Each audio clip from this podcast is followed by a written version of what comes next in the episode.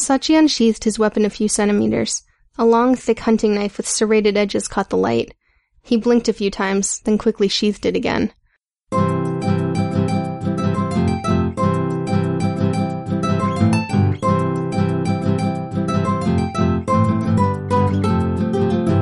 Welcome to the Sparkler Monthly Podcast, Episode eleven, Working in the Manga Industry. Uh, my name is Leanne Sentar. I'm the head of prose and uh, other things at Sparkler Monthly. We're going to go around the circle.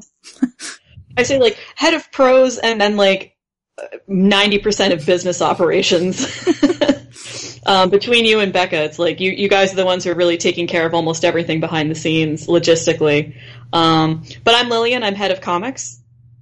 Uh, my name's Lisa Patillo, and I'm the head web administrator for Sparkler Monthly, and also I do some print design. A lot of print design. Everybody at Sparkler has, like, a job, so these are our yeah, primary jobs. It's nice to sum it up all tidy. Yeah, it's true.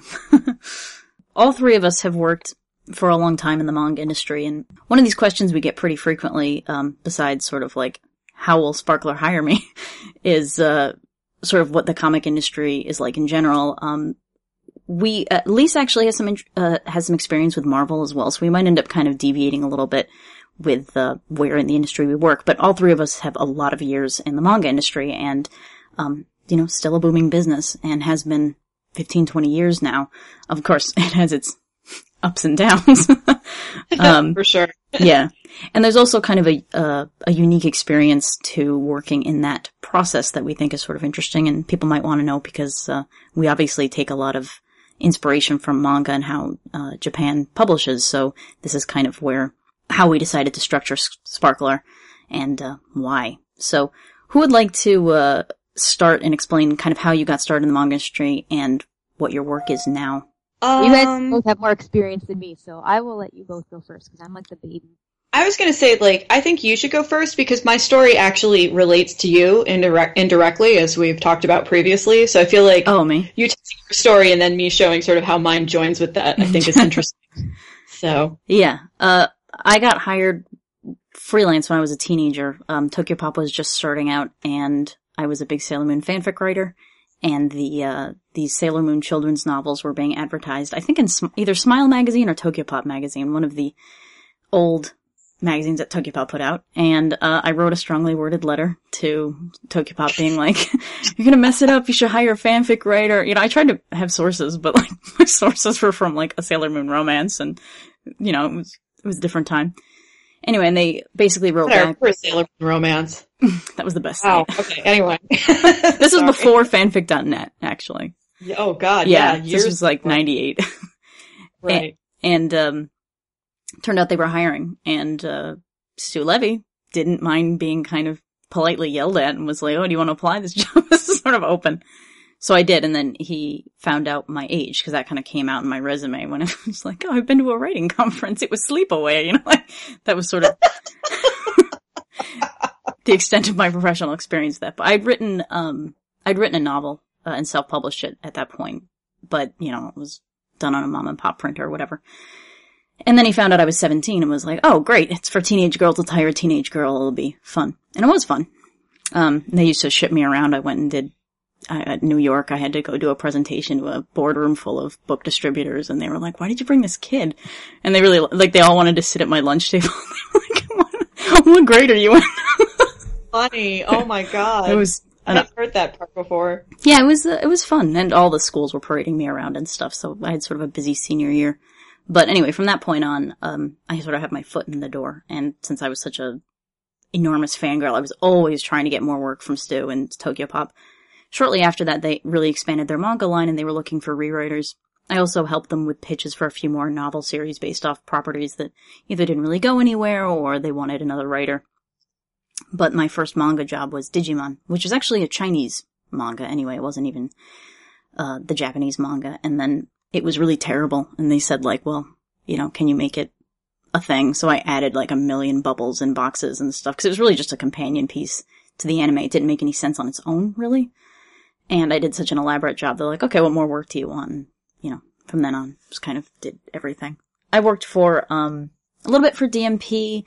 Uh, Anime Insider Magazine with, uh, that Wizard publication, which is no longer around, um, and Seven Seas. Now I work for Seven Seas, which I really like a lot. So let's move into, we'll go to Lillian. So I was a sort of animation and comics fan since I was a kid. Like, I really grew up on Secret of N I M H and The Last Unicorn and, like, Tintin and Asterix comics with a little bit of Marvel on the side. And then, um, but I'd always been interested in Japan, and so that kind of came together, like, in early high school when Sailor Moon was coming out on Cartoon Network. And I would just got completely obsessed with it. And so I started picking up, this is this is where the story overlaps, is because I started picking up Smile Magazine, because that was one of the ways you could read the Sailor Moon manga at the time. Um, and this was when there were only, like, I don't know, a season and a half of Sailor Moon out. They, like, they didn't even have, you know, S out yet. Um, and so, like, I wanted to read ahead and find out what was going on with the other senshi.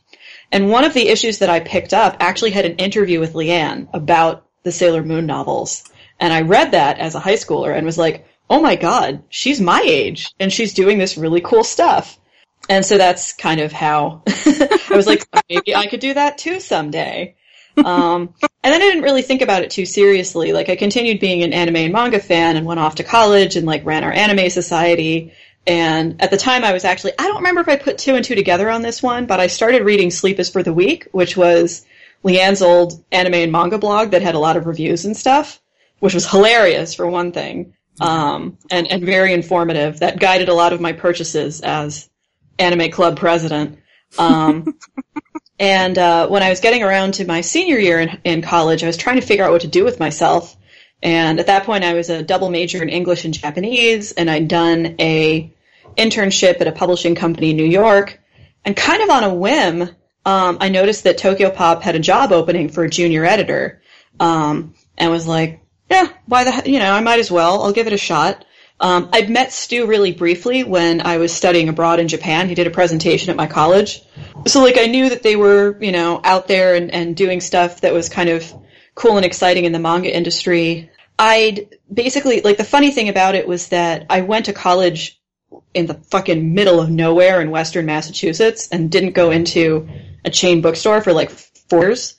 Um, And so we went from having, like, two volumes of Sailor Moon on the shelves at Barnes and Noble when I left for college to suddenly, four years later, having this huge section that was just covered with Tokyopop books. So this was, like, the height of Tokyopop's yeah. kind of success.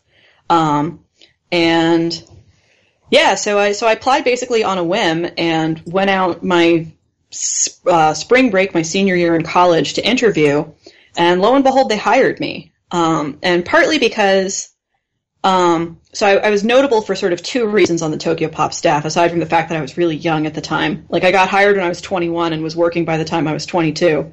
Um, and, uh, I was the first full-time staff member in editorial who could really speak and read Japanese. We had a couple of copy editors, including, uh, Alexi Kirsch, who's now at, uh, Viz, who, he's, he's a way better Japanese speaker than I am, but he wasn't full-time staff.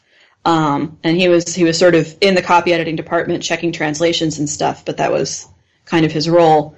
Um, and I was also one of the first people who really was a manga fan from the start. So again, that was a little different with the copy editors, but from a staff perspective, we had a lot of comics people, but not a lot of necessarily manga people. And particularly because I was a girl, um, and Tokyopop had made its money on Sailor Moon, was continuing to make its money with Peach Girl and Cardcaptor Sakura and Mars and, and all of these other very girl-oriented titles. Fruits Basket was just starting to come out in the U S when I joined.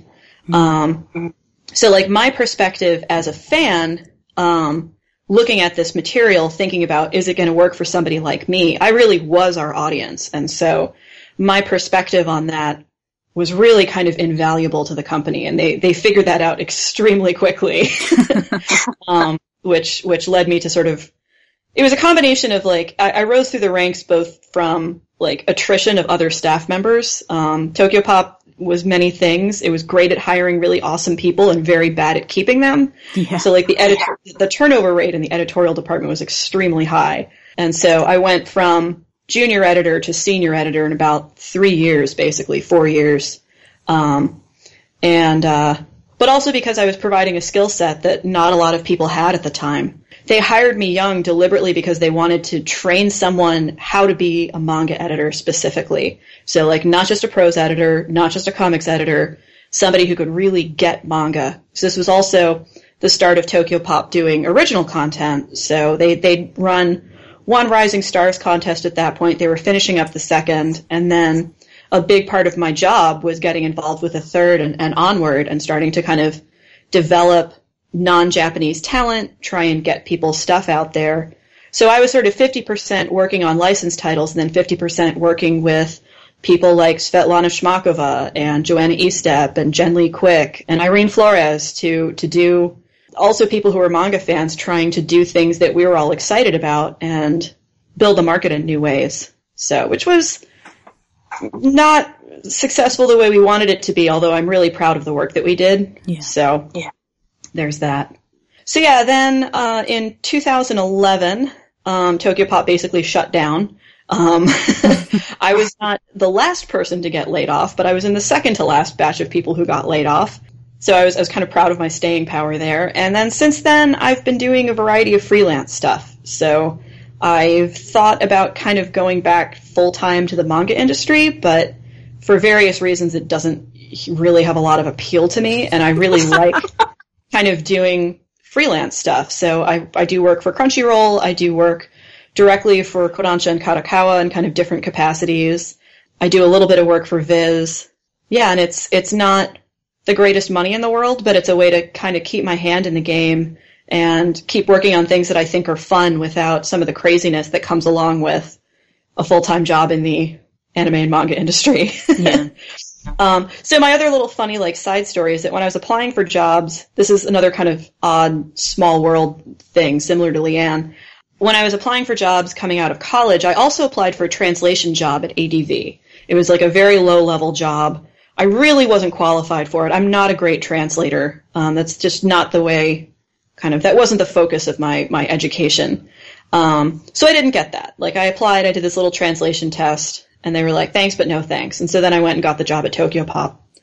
Fast forward to eleven years later, I started working on Princess Jellyfish this past year with uh, a translator who works for, used to work for A D V, and basically we have the same career path. So like she joined in two thousand four, we're about the same age, we both come from like a small liberal arts college background, and I'm like, I bet that you got the job that I applied for back in the day.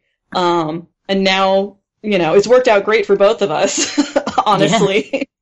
And now, eleven years later, we get to work together. And she's really, she's a terrific translator. I really love working with her. So it, it's been this very kind of fruitful relationship that I've gotten a big kick out of. And it's like, that wouldn't have happened if, you know, you hadn't gotten the job and I did or, or whatever. Um, and it's kind of fun to compare our experiences of like working on the anime side versus working on the manga side, because even though you'd think that they'd be really closely related, they're very, very different industries. Yeah. With very, very different kind of workflows. So that's been neat. Side note so. to that, um, this, you're going to hear a lot of this, but um, especially in the manga industry, it's incredibly incestuous. Like, it's a relatively yeah. small industry. Um, because it had so many ups and downs, a lot of the people who are here now are the ones who loved manga so much that they refused to quit even when like all the jobs were disappearing. Um, so as a, re- as a result, it's interesting because we have a lot of extremely experienced people who have been doing manga since, you know, kind of early two thousands, uh, just because they didn't leave. And uh, that job that you got at Tokyopop, I actually applied for that job and you're the one who got it and I didn't. And right, right. Yeah, we talked about that before too. Yeah. That like came in to interview. So, and like met Tim Beadle and those folks. So. Yeah, and I was wondering, I was like, I wonder who this girl is. Maybe she'll be my rival and be like a healthy rivalry. But and instead, we almost immediately started working together because, yeah. like, you know, I almost immediately took over Hands Off, so which was yes, my like, favorite manga of all time, style, which you talked about as you know on Sleep is for the Weak, which is how I knew about it. So yeah, when Nicole Fadley was like, I don't know what I wanted, you know, this series isn't really working for me, and I was like, ooh, ooh, ooh, give it to me, give it to me. Don't understand that the, for some reason the rewriter on it is insane and keeps like insisting to do all these things. Yeah, there were a yeah. couple um obscure titles where I was like, give it to me! No one wanted it. Like, why would anybody read this? Uh, I like really obscure manga. Anyway, Hands Off is now available. Viz rescued the license. It's on Comixology. Yeah. I highly recommend it. Lisa, yep. Your turn. My story is not as interesting or as experienced, um, but let's see. Go way back. Yeah. You, you, I think you have the biggest skill set out of all three of us, Lisa. You can do anything. Okay, we'll start from the very beginning. When I was a toddler, Astro Boy obsession. uh, Sailor Moon came out when I was in elementary school. So yeah, you're quite a bit younger school, than we are. My elementary school years were all about, you know, spinning in skirts and running home to get the T V on at four thirty when Sailor Moon came on. Um, and then junior high was my Dragon Ball Z phase. Um, three years of Dragon Ball being my life. I've been into like animation and comics and manga and anime for my entire life. I first started doing it kind of semi-professionally when I started uh writing my blog, uh which eventually became Curiosity. Uh I've been doing a lot of writing for years on fan sites, uh many Dragon Ball Z sites and Sailor Moon sites. Um and then I started doing more critique work. And I did that for years, and uh, news reporting and things like that. Um One, because I love the material, and two, because I really got attached to that circle, um, kind of the mm. blog circle. Yeah, the bloggers. Um, yeah. The bloggers. Uh, and I was, you know, when I started writing, uh, for my own site and getting review copies from companies, which blew my mind. They're like, hey, you, you want us to send you some books? And I was like, oh my god, it's like I'm a grown-up. Do they know I'm like eighteen? um, so I was a writing machine through college, um, which I went to for animation. And, you know, part of it was writing because I loved writing it. Like every time news would come up, you'd get that urge, like, okay, I've got to report on it. That charge. Um, but also just, I, I wanted to be part of that very adult manga critic crowd. The, the Debs and the Bridgets and the Ed Sizemores and all these wonderful, awesome, smart people who I was like, oh my god, they're talking to me. So I just got very enamored with this kind of, um, and then more like an industry world, because it was the first time I was really talking to people who were a lot older than me. So I was like, wow, like mm. these professional lives and these things that they do and the way that they write and publish. And, and then, you know, interviewing some people uh, at cons or meeting a lot of the people who work at companies like Yen Press or Tokyopop or anything at conventions. So I just started getting really attached to it from an industry perspective. And I did a little writing for Kodansha U S A. Um, I had a column on their website for about a year or so. Uh, I did a little bit of writing for Anime Insider Network. I was one of their review staff for a little while there. Uh, and all the while I was doing uh, a lot of freelance work for like graphic design and websites. Uh, and then everything kind of started overlapping uh, with my love of comics. So most of the web work I was doing was for webcomic artists, uh, artist portfolios, when not doing, you know, those other more boring like real estate and websites to pay the bills. uh, And then my day job for years after I graduated college and decided animation was definitely not for me is uh, I stayed in the print industry. So I've always worked like at print press, either as a designer or the designer slash printer. Um, so again, everything kind of, you know, combined together for with my love of comics and my life needing to revolve around it. Um, so now I, I really wanted to get into the production of comics itself because I was really, and still am, obsessed with anything on the printed page. Um, and comics. Let's see, I'm like professional work-wise, starting with companies, uh, was, yeah, mostly just being a, a critic. Um, I applied to do some it was rewrite work for a company years ago. I'm not going to say who it was. Um, but they turned me down because they said that as a critic, I was more valuable than working for a company. Oh, wow. Um, and that they couldn't hire me at the time. It could have been a really nice rejection, but it always kind of stuck in my head from that moment on of, is my writing this blog and kind of digging up a bit of dirt. Like, I always thought I was very nice. I didn't, like, you know, digging up dirt about companies. But I did get a little bit of hot water for some stuff. So I, I started having this fear that writing for my site, like Curiosity or Animes Network, was going to foil my chances of ever actually working for a company to help put manga on the shelves. So there was a little bit of that and then a little bit of, you know, how life gets in the way. I, I slowed down my writing, uh, stopped attending as many cons, and really focused more on uh just doing website code and stuff. Uh and then eventually I worked for you guys because I loved what you were doing. I knew both your names from uh Sleep is for the Weak and for working for Tokyopop and the con circuit. And it, and in a in a way to try to again sidle my way up to people I thought were cool, I sent you an email saying, "Hey, I redesigned this website for you that you did not need or ask for." That, yeah, okay. I'm gonna You're elaborate. Like, oh my god. Yeah. Thank you, thank you, thank you, so thank you. Our first, like, six months were a complete disaster. Like, it was just, like, a clusterfuck beyond our, our, even our initial assumptions. We're like, okay, things are gonna screw up, whatever. We'll handle it, it's fine. um, things went really, really wrong. And we, we had some major website problems, which obviously as a digital publisher is kind of like, hey, your storefront is on fire. Like, like it was that kind of problem where it's like, we can't do anything until we fix this. And then Lisa redesigned, I think it was our corporate website, chromatic press dot com. And she like sent me a screenshot yeah. and she's like, so I built this on my computer for you. If you guys want like a, a design, like you can have it. Uh, here's a picture. Just tell me if you want me to send it. What? I'd, I'd met you at a couple dinners. We used to do the, the manga blogger dinners at, um, T C A F, which is now blown into a, a giant sparkler party every year at T C A F. Um, so I knew who you were and I liked you and, you know, I followed your work and I was like, oh, Lillian, Becca, look what little Lisa made us. So it was kind of like after everything had gone so wrong, having like, here is a free website. And that was part of the problem that like our websites were kind of falling apart. Um, that, you know, you were just like a gift from God just in our lap. We didn't have to do anything. We didn't have to reach out. We didn't have to, we didn't even have to tell people things were going wrong. It was just like, here, I fixed this thing you weren't even talking about. So it was wonderful. Well, you were using like a basic WordPress theme, like right out of the box. So I didn't think I was stepping on anyone's toes by suggesting for that particular site. That's why I didn't do anything for Sparkler. But for Chromatic, it was the default. So I was like, okay, I don't think I'm going to piss off a designer. It doesn't look like they have one. Yep. Yeah. Accurate. Things had, um, had gone awry in that sense. It was both a, it was a combination of design and structural issues that we had. Because as anybody knows, the Sparkler site is very complicated. And even in the beginning, it wasn't a lot simpler than it is now. And making something that was both structurally what we needed and aesthetically what we needed was, we just weren't getting it. It wasn't happening. We were having problems. Everybody was sort of part-time, so, you know, we didn't have regular hours, so when something needed to be fixed, it could take weeks, stuff like that. So, um, at that point, Lisa, I was like, oh my God, I really want to pay you or something. Like, can you come work for us? Uh, like a lot of Sparkler members and like a lot of startups were like, we can give you some stock in the company.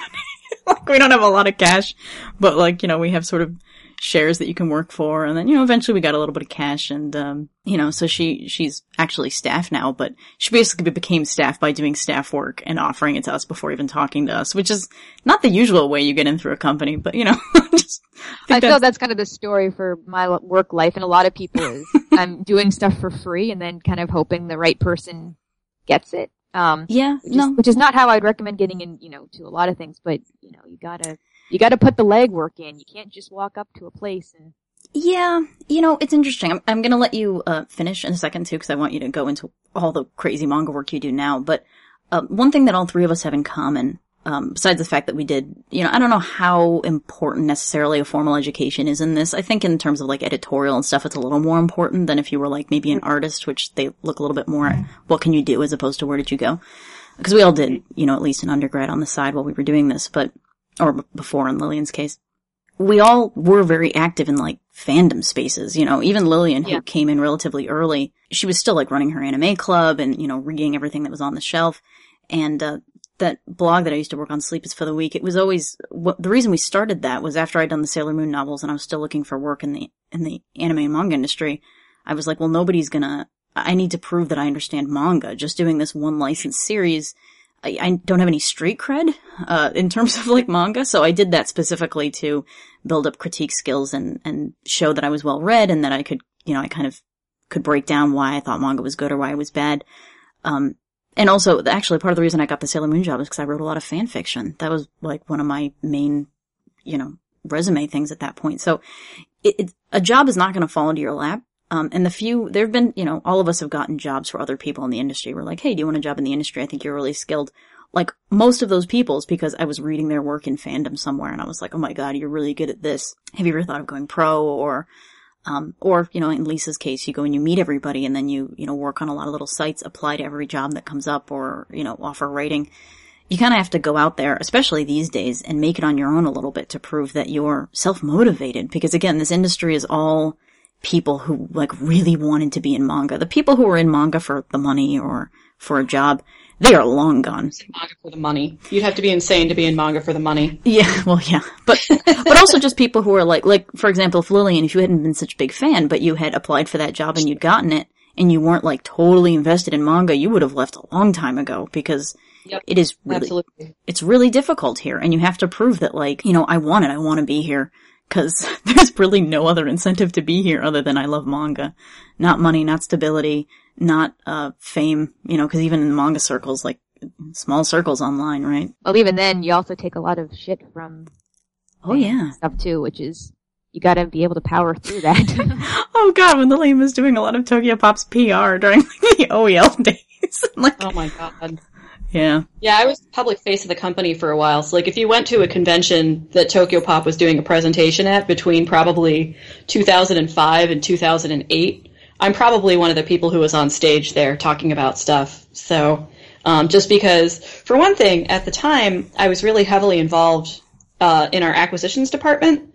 Um, and so I basically read, man, for the first year that I was at Tokyopop, I basically read a volume of manga at lunch every day over my lunch. Um, so I had this kind of encyclopedic knowledge of our catalog, and then I was reading a huge portion of what was coming out from Japan as part of our licensing process. And so, yeah, so when we pick up new titles, there would be like me and Alexi and maybe like one other person who would really know what the title was actually about.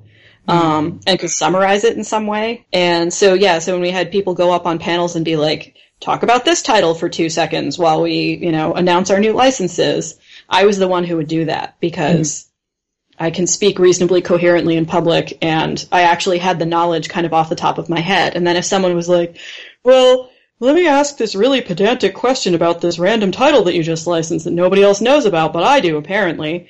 Um, I was the one who was most likely able to kind of have an answer for that. Like, get so, a job, kid. Are we going to change the name? Are we going to, you know, do X, Y, and Z in the translation? Um, you know, the marketing people would be like, I don't know. And so then it would be my job to kind of talk people down about that. So talk people uh, down. Important yeah. skill. Uh, Lisa, uh, why, um, Lisa, you can finish up your, uh, sorry, origin story. Yeah. My origin story. That's cool. Let's see. So at the time I started working for you guys. So by then I I think I was still writing for Curiosity, maybe? I don't remember where exactly that... Li- it all kind of blurs. You know how blog sites just kind of slowly stop happening until one day you realize you haven't done it in a year. Yeah. Um. So I was working for you guys. I was still doing a lot of freelance site for uh, different web comics and artists, working full-time, pre-press, staffing, and running conventions for a bunch of years.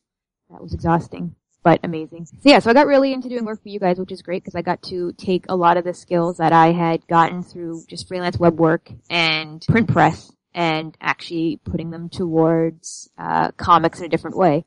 So I got to learn a lot. Um, one of the things about doing mostly freelance, um, because I I've never had formal education for web work or writing or graphic design or pretty much anything that I make my living off of. Yeah. Um, I've just, I've been doing it my entire life. So like you just, you learn, um, from people, from experience, from many, many, many mistakes. So I learned a lot from you guys, and I love that, um, especially with the print department there, I could, uh, like lay out comics and stuff, uh, as opposed to, you know, a million and one business proposals at my day job. But yeah, so that continued on for, how long have I been working for you guys? Two years? Three? I don't, time? Um, close to three now, because it was before Sparkler yes. launched, wasn't it?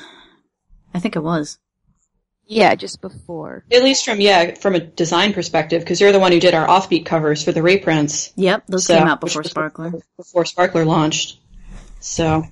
My first full book design for, for comics.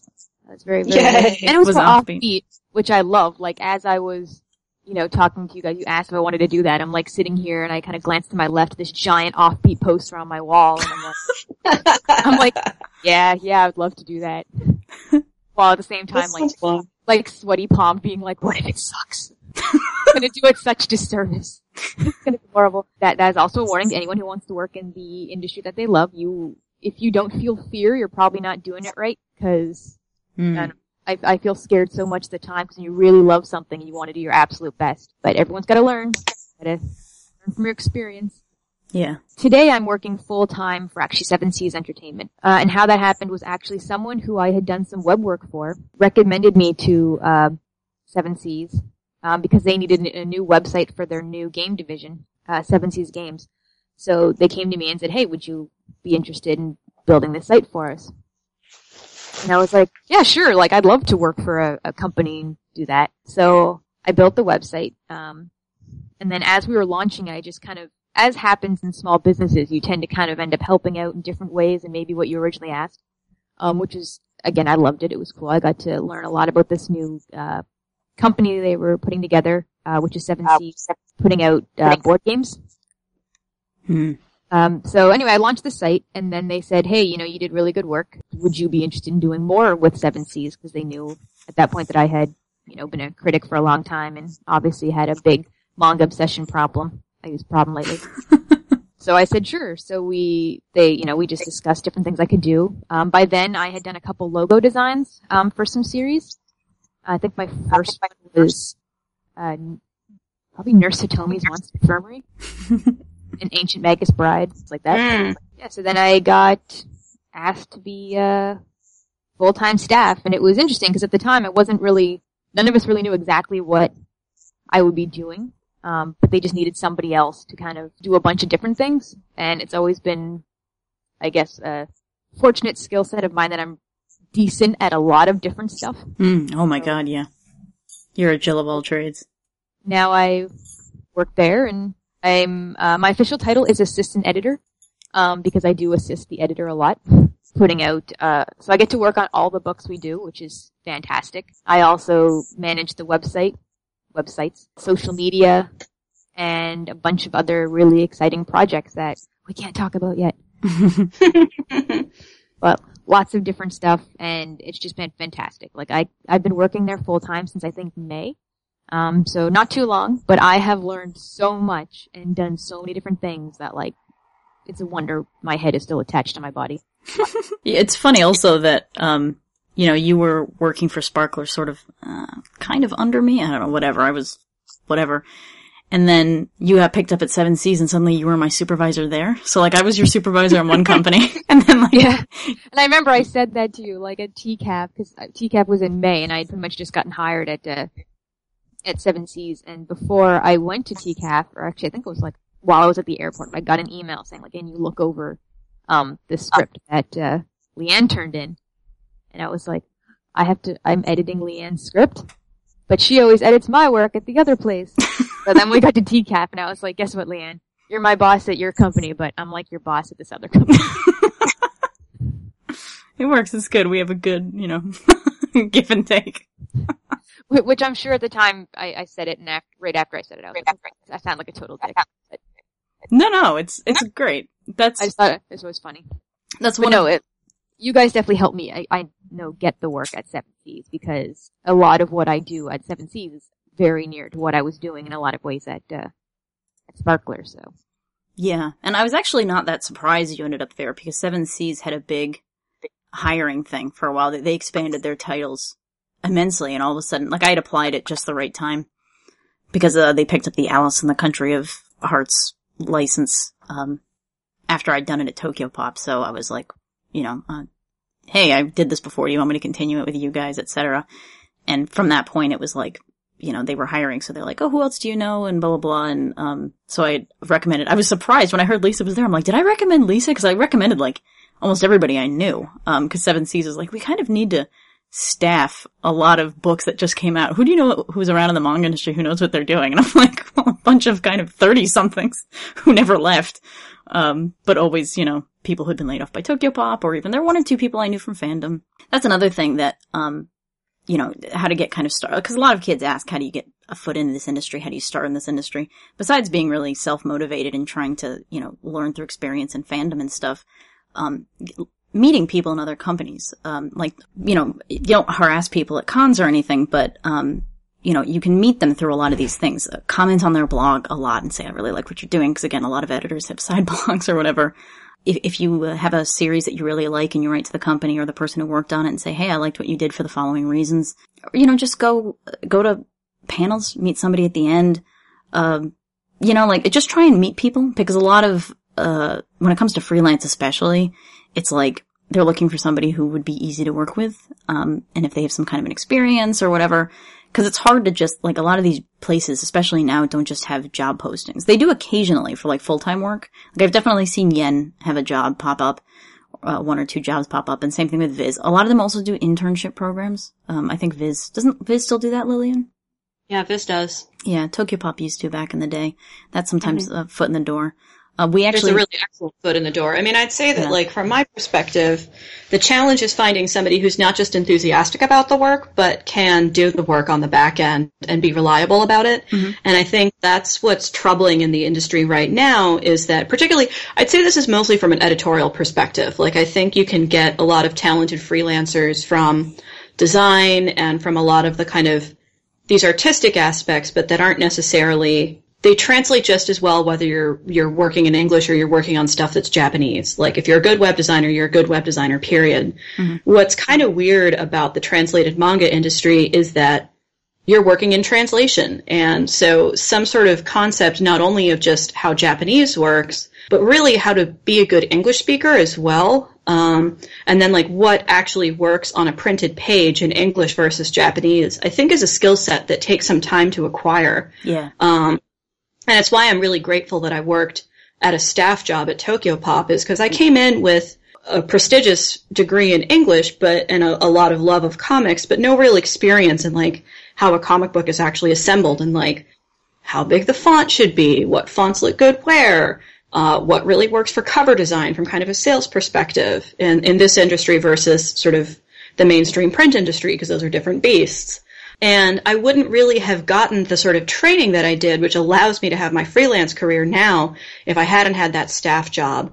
And I think that's a real challenge for people who want to get into it from an editorial side these days, is that there's really only a handful of companies that have that kind of staff job where you can go from a pretty low level of experience and get trained up in such a way that you're going to be really valuable.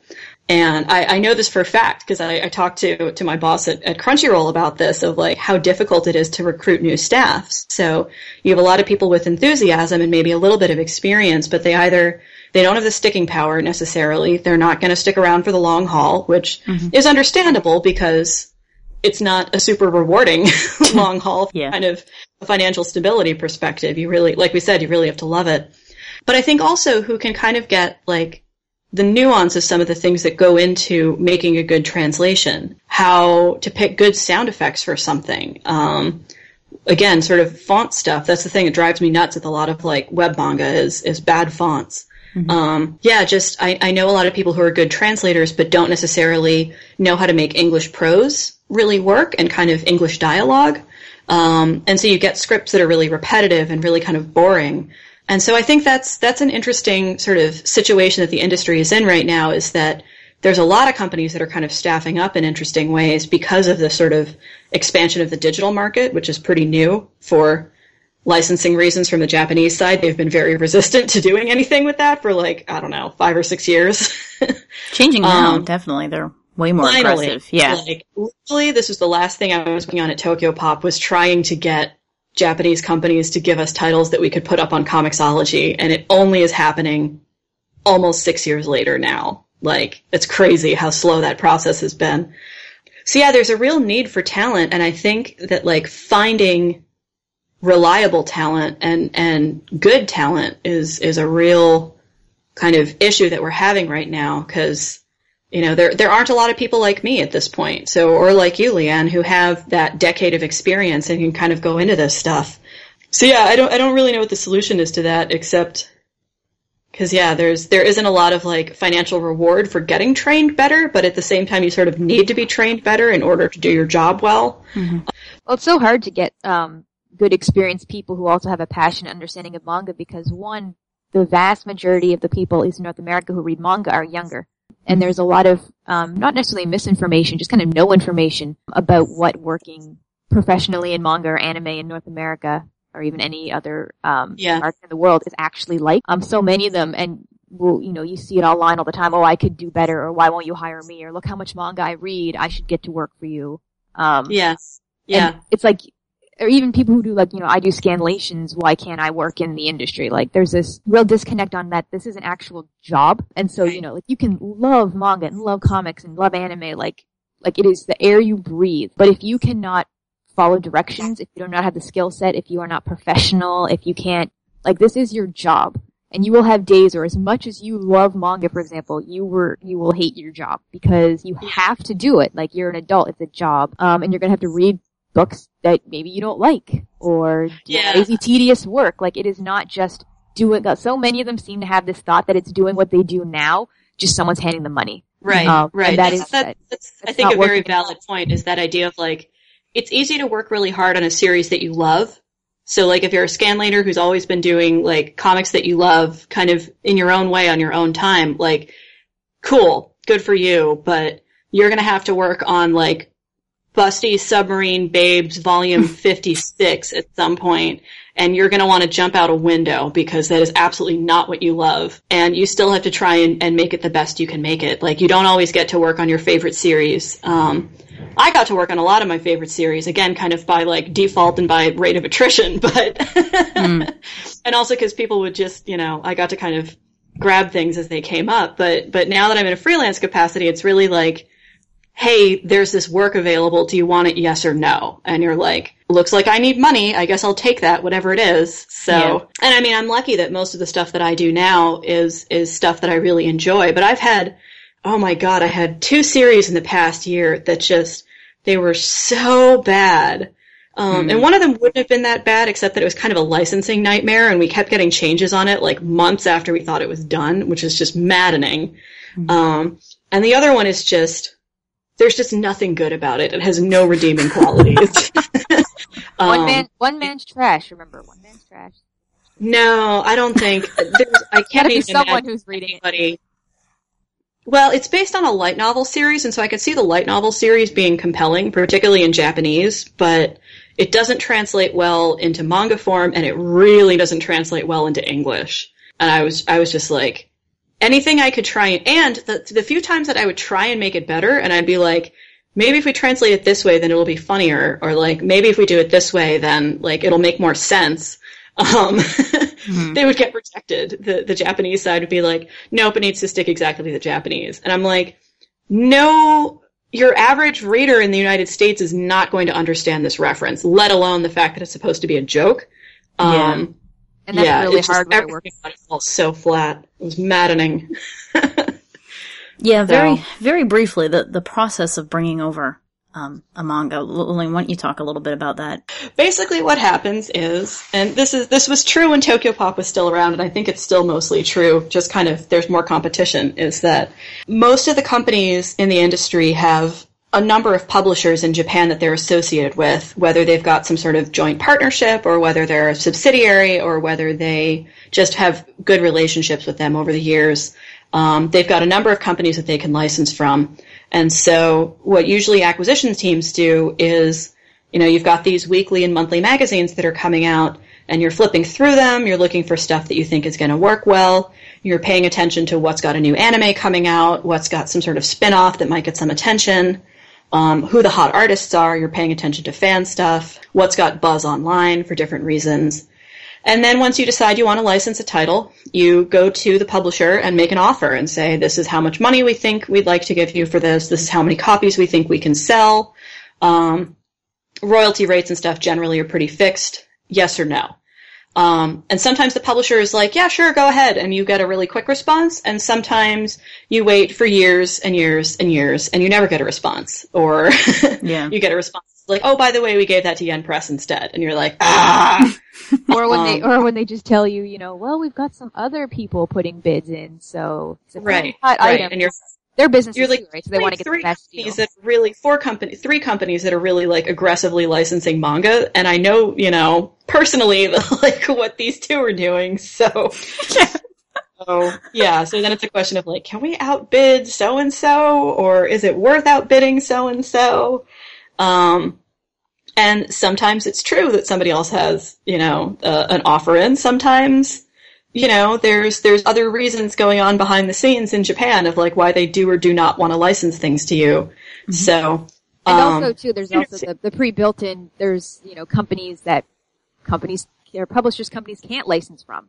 Yeah, um, right. A lot of right. most of the major manga publishers in North America are affiliated in some way directly with a publisher in Japan. Right. Um, so then you get so a lot this of wasn't a direct cause of Tokyopop's decline, but it certainly like influenced a lot of choices made by the company. Was that originally Tokyopop was basically licensing from everybody, and then once Viz really stepped up to the plate, suddenly Tokyopop U S couldn't license from Shueisha and Shogakukan. So Shueisha is the company that does Shonen Jump, among other things. So there's a big chunk of the market that we couldn't access. And we managed to piss off Square Enix for reasons that are kind of opaque to me still. Um, so we couldn't license from them anymore. So there went stuff like Full Metal Alchemist. Um, and then Kodansha, we still had a relationship with a long, for a long time, but because they were working a lot with Del Rey, and then they kind of opened up Kodansha U S A, we were very limited in what titles we could get from Kodansha. So we were mostly licensing from uh, Kadokawa and Hakusensha. And Hakusensha is where, like, Fruits Basket comes from and a lot of these, like, top-tier shoujo titles. So, like, that was really good for us. Kadokawa's got a lot of great stuff. But it definitely, like, who you have relationships with in Japan very much influences the caliber of titles that you can get. And yeah. kind of, not necessarily in quality, because there's a lot of quality stuff coming out from these smaller publishers, but in terms of, like, pre-existing fan awareness and titles that have a good amount of anticipation behind them, mm-hmm. it's pretty much, like, the big three. And beyond that, it's a lot harder to kind of get the sort of buzz on a title that's going to help it really launch well. Yeah, that was that was something that Tokyopop always wrestled with, was, like, if we can't get, you know, the A-plus titles, how do we get the A-minus titles? And, you know, where are they coming from? How do we launch them? Can we turn a B-plus title into an A-minus? So, yeah, that's mm-hmm. that's one of the things you deal with on the licensing side. And just, there's really complicated reasons why publishers do or do not license to you. Like, sometimes it's because you messed something up previously, and so they're nervous about entrusting you with something. Sometimes the author has a lot of control over where their title goes, and they're like, oh, my friend got published by Dark Horse, so I want my titles to go to Dark Horse. And you're like, yeah, but you're a shoujo series. Do you really, like, that's not necessarily Dark Horse's wheelhouse, but okay. Yeah. The thing that we've come across, too, is sometimes they're like, we, we're interested in licensing X to you, random title, yeah. um, but we want to wait and see how this title that you already have is going to do. But that's can be frustrating because, as anyone knows, working at licensing is a very, and book publishing is a huge waiting. There's lots of waiting. Yeah. License, and then you can't even put it's a book out process. For about a year. So, yeah. like, that's a license, and there's a reason why most companies, the book won't be out until next year. Everyone's like, what? Why is it taking so long? There are reasons, and everyone is stuck to them. So that's one of the things when a company in Japan is like, we're not going to license you this until we see how this does. We're like, well, the, that title that we have already doesn't come out for another year, and by then, by the time, we want to license... By the time it happens, like, the heat on this one's going to be gone, so... Exactly. Like, you're only yeah. hurting yourself, Japan. It's like, we can understand what, what you mean, but you already have, like, this book out. We're not going to have that series out for a year. You're not going to know how it did right. until, yeah, so that's, uh, that can be right. And not that I want to go into it too much, but, you know, people ask about scanlations and how does that affect things. And it is part of the overall process, I think. When, if there is something that has been scanlated and readily available and through aggregates for a really long time and it's an older series, that's less incentive for somebody to publish it in English because it's like, well, absolutely. The hardcore's already kind of got it. You know, in the early days, you know, before scanlations were really a thing, this is back in like the nineties, people would basically post text translations of stuff. So you would actually still have to buy the book from Japan, either from a Japanese bookstore or whatever, and then read along with the text. So there was still plenty of incentive for somebody to buy an English version um, because, you know, you have a Japanese right. book. You'd love to have English in that book. Um, and also the fact that, you know, when those, you had to be pretty hardcore to go through all that trouble to read something, so you were uh, the type of fan who was likely to buy it in English once it came out. Once scanlations mm-hmm. got a lot bigger and it was like, well, now there's less incentive to buy the physical book version. And then, of course, as you said, there was a lot of reasons why, both from the Japanese publisher end and a little bit on the Western publisher's end, although I think Western was more aggressive in terms of having digital versions available. So kind of like the iTunes issue where it was like, well, you're, you're fighting with, you know, Napster and C Ds. There is no equivalent of Napster. So people are going to Napster because it's an empty market. They want digital music. Right. So right. like for a while, scanlations were getting really, really big and there was no legal alternative. So it was like if a kid was in a country, like an English speaking country that didn't even get these books, this was the only way they were going to read it. And also, of course, right. for the niche titles or whatever, but the aggregates kind of, um, you know, places like Manga Here and Manga Fox and stuff. They yeah. ended up making these scanlations where suddenly where everybody was reading it. And there's an entire generation of kids who don't understand anything about where manga comes from, except it's on Manga Fox. So it must be in English right. legally. And I, there's a book version. What? And you know, half time there isn't a book version because that was illegal and it was never brought over here. So right. even though working in fandom and, you know, being a scanlator or doing these things on the side can sometimes help you get an in on the industry, because you're like, well, look, I've actually been doing this, you know, some experience. You have to be very yeah. careful before you start shooting yourself in the foot, before you start tanking the industry because of how aggressive yeah. you were. And it's funny how this line slips around a lot. There have been so many arguments over Twitter, especially the last couple of months about this. But basically, like, fan entitlement has gotten to the point where some people, are, they, they think scanlations are a viable option when you're talking about industry trends. Instead of saying, I don't want to pay for it, they're saying, well, this is better than this version, et cetera. You know, like, I prefer this translation to this translation. It's not an issue of, like, this is not part of the industry. This has always been illegal. This has always been something that, even if it indirectly or directly helped the industry, it nobody's putting it out uh, officially. No one's getting paid for that. You're, you're, you know, screwing over the original creators and stuff. If you're stealing it, you're stealing it. Like, own up to the fact that you're like, I'm not going to buy it, or I'm not paying for it, or whatever. Don't say, well, I preferred the scanlation to the English version, because like, it's just, there's no argument there that makes sense from an industry perspective. Um, right. And there are some people who try to use it, you know, that there's this weird moral imperative that some people have about, you know, this translation was more faithful, therefore it has more artistic merit or whatever. First of all, a lot of the time they don't know what they're talking about because, like, yeah, they don't know Japanese. Yeah, for a lot of people, they, they say eighty-five percent of the time, give or take, when someone tells you, I read the original first, they're not taught, they don't speak Japanese or read Japanese. It's, right. It's the scanlation. And for them, they think right. that's the real one. Like someone just poked a Japanese book and it became English. Yeah. Thus, it is right, the pure right, version. Right. Which is not the case. You're reading something that is translated by someone else who's likely not a professional. You can see a lot of them don't have, you know, they don't translate everything. They don't work with the pu- the publisher, the original artist, to figure mm-hmm. out certain things. It's just what people read first. Thus, it is their gospel. Mm-hmm. Yeah. And it, it's it's really disheartening that that's this this default that people go to, that it's better because it's the first one they read, um, which is not... Like, people's sense of, like, quote-unquote authenticity is really interesting as well, because a lot of the time people be like, it's more faithful because it reads, like, sort of broken English. So, like, therefore it must be closer to Japanese, because, like, the one semester of Japanese that I took in college, like, that's my understanding of the language. And which you're like... Kind of an- kind of an insult to Japanese. You're like, well, it, yeah, you know, really. It, should, it should read in crap in English because it must have read in crap in Japanese. No, it read right. beautifully in Japanese, so it should read beautifully in English. Yeah. Right, right. Or at least it read with a certain amount of nuance and, mm-hmm. and like layers of meaning that, like, because Japanese is a language that can kind of be spoken in sentence fragments, like, I can see why translators yeah. do that, but it's like the way you actually translate that and and make it into good English is to add more words. Like, English has a really extensive vocabulary, so the things that are expressed with grammar in Japanese, like whether you're using like certain speech patterns and stuff, you add words in English to kind of convey that same meaning. Like, that's how you get that character nuance across. That's how you keep people from all sounding the same, because they don't sound the same in Japanese. It's one of the things that's really fascinating about manga is how much character voice individual panels have. And like, you can tell even, you know, just from a speech balloon with nobody in the panel, you know, based on how that's the, the style of conversation is, like, which character is speaking that line. And if you can't convey that in English, you're failing as a translator. And yeah. it's a challenge. Like, that's why people work hard at this. This is why this is an apprenticeship industry, is because it's the reason why I failed the A D V test, you know, when I was a senior in college, and could probably pass it now, is because I've accumulated knowledge over a decade that's made me a better worker.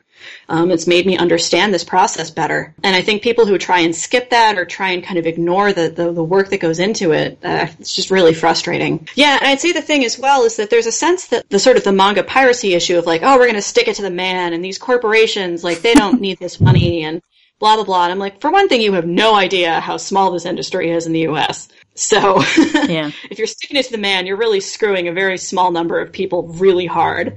But, uh, you know, the secondary thing is, like, it's maddening to see a series that has a tremendous fan base online. And my classic example for this is Gakuen Alice, which yeah. is one of the last series that I worked on. There were literally, like, three million people reading that on Manga Fox in two thousand ten. And we were selling less than three thousand copies of that in English. Oh. And that was a fucking hard title to work on. It was really difficult. It's really text heavy. It's dense. It's long. It was something that I cared about, and I put a lot of time and effort into it. And it was absolutely drove me up the wall to see these particularly bad scanlations. Like, these weren't even just like pretty good scanlations that were really popular. They were atrocious. Third hand from Taiwanese scans. So, like, the the image quality was bad. The scripts were basically incoherent. And there were literally millions of people reading it. And I was irate about it. Mm-hmm. Absolutely irate. I was going to say, it's also really disheartening in those situations, and this ties a bit to the licensing too, is when you can go to like a publisher, or sometimes even the publishers talk to the manga creator themselves, obviously, because it's their work. And you can say things like, oh, this title has a huge fan following in North America. Like, they really love your work. And then it gets brought over here, and it's like, they just, like, I can't imagine how that must feel. Like, when you have this this fandom who is like, we are the absolute, you know, we love this title. We love it so much. We love everything this author does. But as far as the author can tell, we don't give a crap. Like, yeah. They don't see the numbers, the sales. They yeah. get, like, authors, these, the people who create these books get paid when you buy a book. They get royalties. For purchases. Yeah. They get money up front. You're directly supporting them and telling them you like their work. Instead, all they see is someone bragging online about how, yeah, I, I love your work. I stole it. Right. Like, yeah. Right. Thank you. And I think um, this is something that particularly affects, like, the smaller authors out there. So uh, someone yeah. like, you know, yeah. Tachibana Higuchi, who, who does Gakuen Alice, like, that was a huge success everywhere except the United States. So, like, she's doing fine. Um, I'm sure she works her butt off, because anybody who's drawing a manga series works her butt off. But I think she's getting pretty well compensated for that overall. So that was really just sort of my personal grudge. But I think it's crazy when, like, there's a smaller series or, like, a niche series, and people will go on and on about how much they love it and then not show up to buy it on the back end. Like, I, I can see this. I, I follow a lot of the other publishers on Tumblr, but I particularly like the Kodansha U S A uh, Tumblr.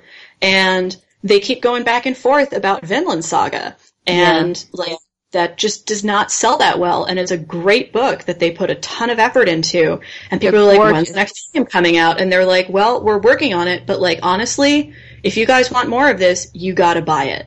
Yeah. Um, like you got to put your money where your mouth is on this one." And I think that's the other frustrating thing that we would get a lot at Tokyopop is by the time I got there, we were getting to the point where Tokyopop had way too many titles coming out, and some of which were not great sellers for whatever reason. And so we would put things on hiatus, or they would get canceled or whatever.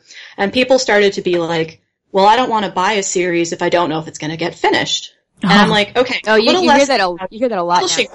Is the thing that guarantees that a series won't get finished is if you don't buy it. Yeah. There's limited shelf space in the United States, and, you know, In in the chain bookstores like Barnes and Noble, everything is sold on consignment. So you can sell in twenty thousand copies of something, and if it doesn't sell, next month, nineteen thousand copies come back to you. Yeah. Um, and then there, then you get to volume two, and they're like, well, we only sold one thousand copies of volume one, so we're going to buy five hundred copies of volume two. Um, mm-hmm. And if you're in a series that's twenty volumes long, you're like, well, shit. That's a lot of money I'm going to be spending on this series that five hundred people are buying. Yeah. And I think that's something that either people don't understand or don't don't care about. And, like, I don't want to be like, wah, wah, wah, I feel bad for publishers because whatever, they're they're businesses and, you know, you have to learn how to run a business. But, like, but there's a disconnect between people who say that they care about this industry and particularly people who want to participate in it um, and who say, I'd love to have a job in the manga industry. Okay, how much manga have you bought in the last year? Yeah. Like, where are you reading your stuff? Where are you getting your information? What are yeah. you looking at? You what, know, what do you understand about the publishing process? I know this, this might sound um, a little bit like a drink the Kool-Aid argument, but I will definitely yeah. say that those of us who worked in the industry back in the, the manga heyday, like I was buying like three manga a week. Like I'd go to my Walden Books and, and whatever was, you know, that doesn't even exist anymore, and just kind of buy, and from Tokyopop too, and I worked for them, and yeah. my parents were like, why don't you get comp copies? I'm like, well, I didn't work on this one, and you know, I'm part of the industry. I want to sort of buy into it. If there's something that I like, I want the creator to get a cut and et cetera. And, and you want your local bookstore to know, oh, there's somebody who's buying these books. Exactly. Like, I'm not saying that you need to go to the poorhouse for it, yeah. but it's like, if you like something, yeah. go, go buy it. And like, same thing, like, I, I've been part of companies that had a Kickstarter, and like I pledged to the Kickstarter if it was struggling, you know, like it, it's kind of like an all in process because you have a, a vested interest in this. You want this industry to succeed. And like, so you're a part of it and you understand how it is. Sometimes you think you can lead by example, be like, well, I bought this, whatever.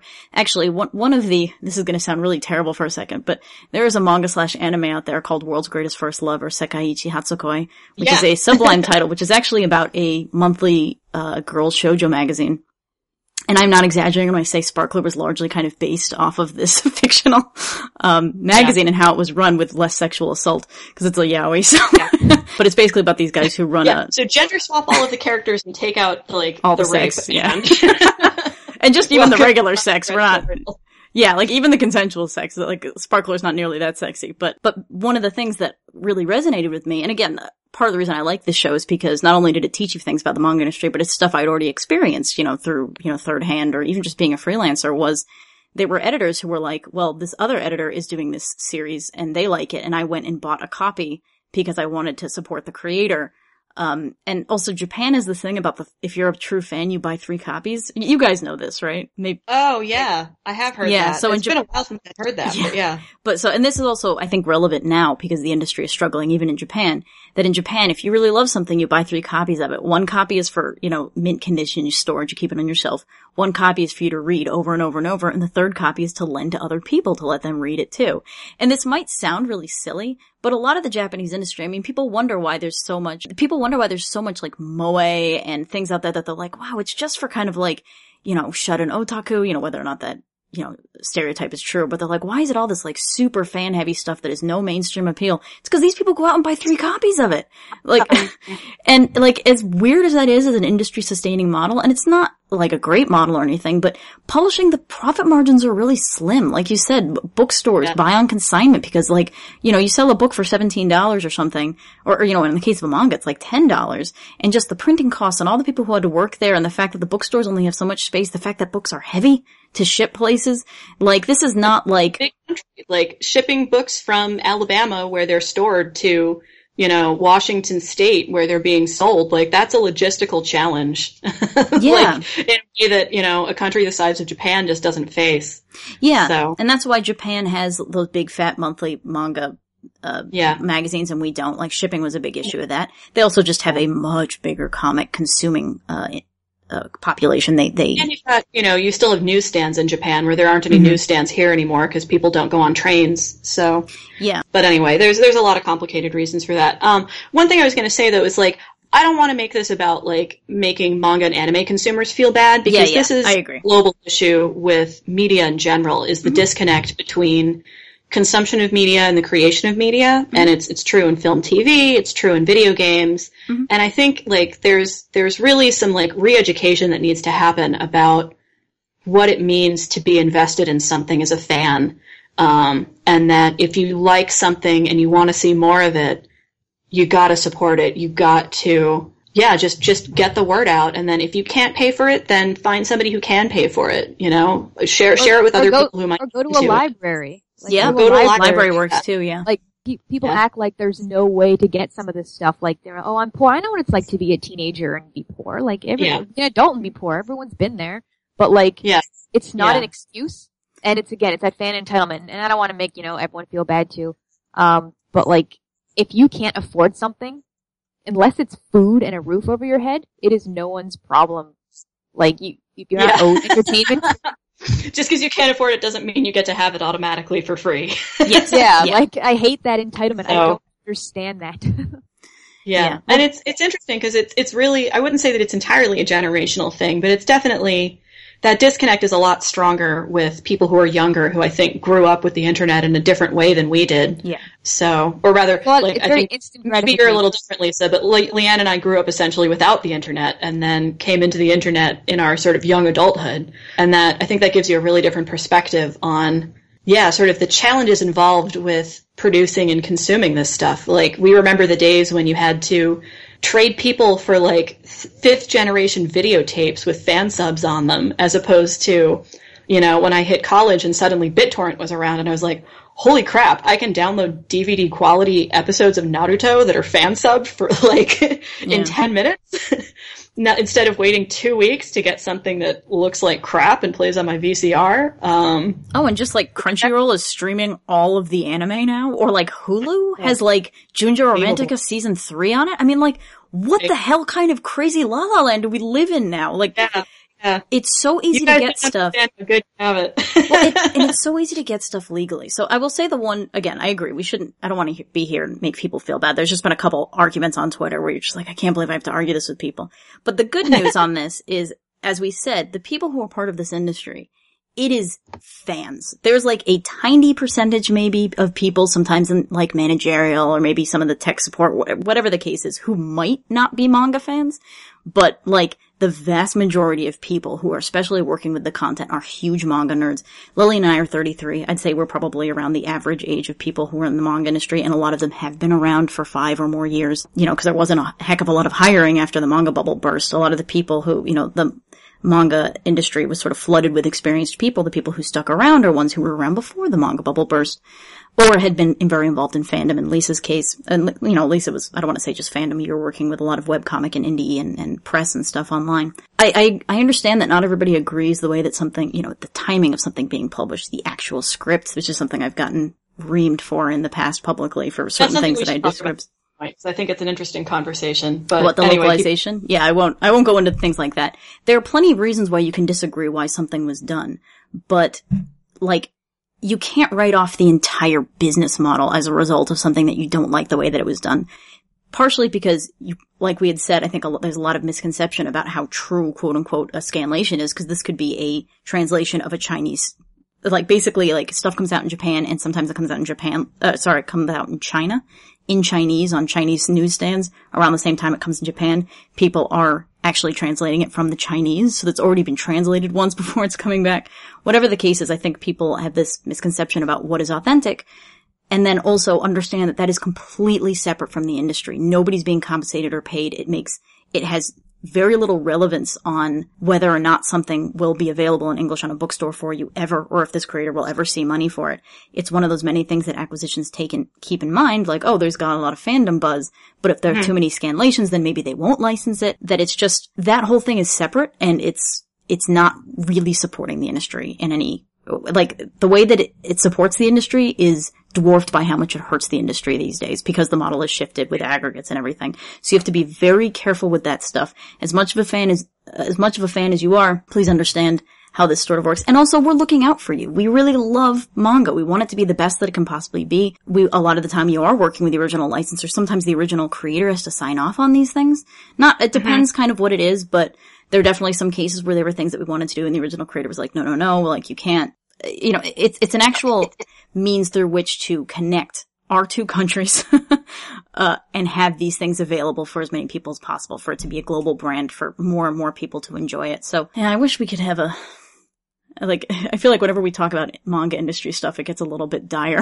Well, it's also what, what you just said kind of brings up, like, a, a good, um, kind of overarching thing about transparency.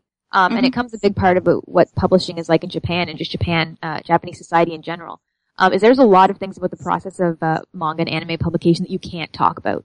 Yeah. Um, whether it's things that are under contract or things that are just not proper, things that you just can't do. And um, like when you said things like people might like not like the way you translated something. Well, um, for all people know, and I know this has come up in cases where it is the original creator who's like, no, I'd rather you spell it this way, or no, I'd rather you change mm-hmm. it to this, because this is going to affect something in the plot later. And you can't say, and when people then kick up a stink because it doesn't say match the scanlations, mm-hmm. you can't turn around and say, yeah, well, the author asked us to do it that way. Like, you can't do that, one, because it comes off as petty, and two, because that's between you and the creator. Mm-hmm. It is your job as a publisher to put out the best work, um, working with whoever, you know, reporting to. And yeah, there's just a lot of things about the process that you can't talk about. Mm-hmm. Um, of course, you have to be professional because you're a business.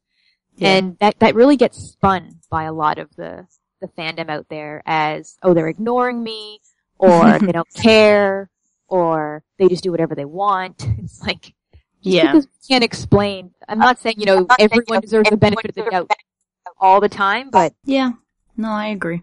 And and there have been a couple times where I went publicly and was sort of explaining some of my justification for why I did certain things that I did in adapting a script, and it kind of made things worse, quite frankly. Like, I tried to have, you know, like, because everybody always says don't engage with the fans, go engage with the fans, uh, you know, if they're mad at you, especially. And, like, as a freelancer, I had a little bit more freedom in that it was like I wasn't fully, you know, I was representing a company, but not, you know. But, like, I really tried to reach out to the fandom in certain areas and explain sort of my reasoning in, in kind of a professional way, and then it became a lot more personal. Then I was getting more personal attacks. And they're like, oh, that's your reason? Well, I disagree with that reason. So now don't buy these books anymore. Now definitely boycott this entire company. So it's like, what, and I know that the majority of fandom people are nice, and they, they have these couple few people who are just yelling and making things worse. But that's what happens, guys. Like, if, if trying to reach out to fandom and the loudest people there are the ones who are calling for your heads or telling people, go get the scanlation instead of giving this company money, like, now you're definitely not going to be part of the process. I used to read, I mean, I still do to a point. Um, I used to read like every review I could possibly find of any project that I had done because I wanted as much feedback as possible. Like, did people like this? Did people hate this? Whatever, yada, yada, yada. And as a lot of manga editors will tell you, sometimes you have to stop because your sanity becomes an issue. You have a certain number of sanity points. And if people are basically so upset about a particular translation or whatever, that it just turns into these like wild personal attacks, these like really involved. In my case, there was an essay about all the things that I had done wrong and why I was a bad person and stuff for uh, adapting a script. It's like, I would love to have actual feedback, but if it's going to be that, that much vitriol and that personal and that like really kind of cruel and mean, like, I can't do my job and read that sort of thing. Like, that's not the kind of criticism that's going to help me, you know? Because, like, after a point, you have to kind of write it off because you're like, well, I can't read this and still want to do my job. Like, it kind of brings down your incentive for getting that kind of feedback because we're all human beings. Like, and after a certain amount of time, you you can't just hear people who are like, no, they've done everything wrong and they're they're not looking for anything good. They're only looking for what's bad and trying to rally up other people. Like, let's do a letter writing campaign to the company. And it's like, I mean, uh, feedback is good, but like, either be, you get, you can be nice about it. Like, you don't have to do it, especially if it's an ultimatum about like, well, I'm gonna just get the scanlation. It's like, no, they're definitely not gonna listen to you because you don't, uh, you know, you don't believe in the industry where people should be paid for their work, including the original creators. So, be kind. You know, you can be critical and be kind. Like, be constructive. Not yeah. Constructive. Yeah, exactly. Con- constructive. And also just, you know, don't, try to have a certain degree of professionalism. And that's, this kind of comes full circle back to how I got my original job is when I wrote a strongly worded email to Tokyopop about those Sailor Moon uh, novels. I was trying to be constructively critical. I, I wrote it politely, but I was just like, I, I don't think you understand how much of a fandom there is behind there. I think you should hire a fanfic writer. You know, I know that mm-hmm. we've, there's a lot of catharsis here. This is a huge thriving community. And I think that we understand the source material. We also have connections to other people in fandom, blah, blah, blah.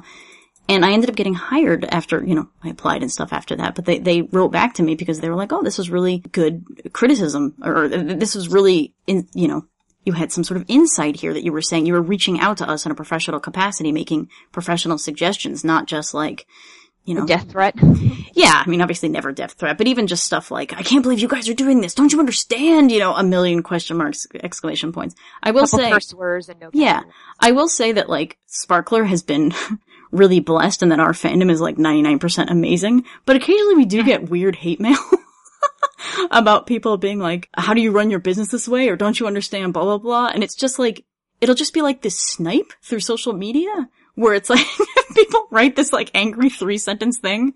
And I don't know what, like, does that make you feel better? Like, why are you doing this? No creator is going to take this seriously. No company is going to take this seriously. It's just going to, you know, they say like... Yeah, I feel like a lot of the time it's kind of like, do you really think we haven't thought about that already? Well, like, yeah, there's that too.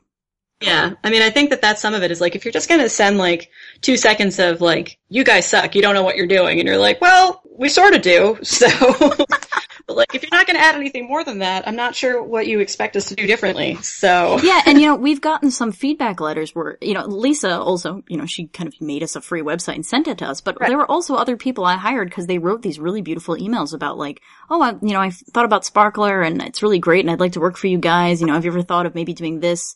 You know, but in a polite way, not just being like, have you ever thought of doing that? And it's like, yes, we probably have.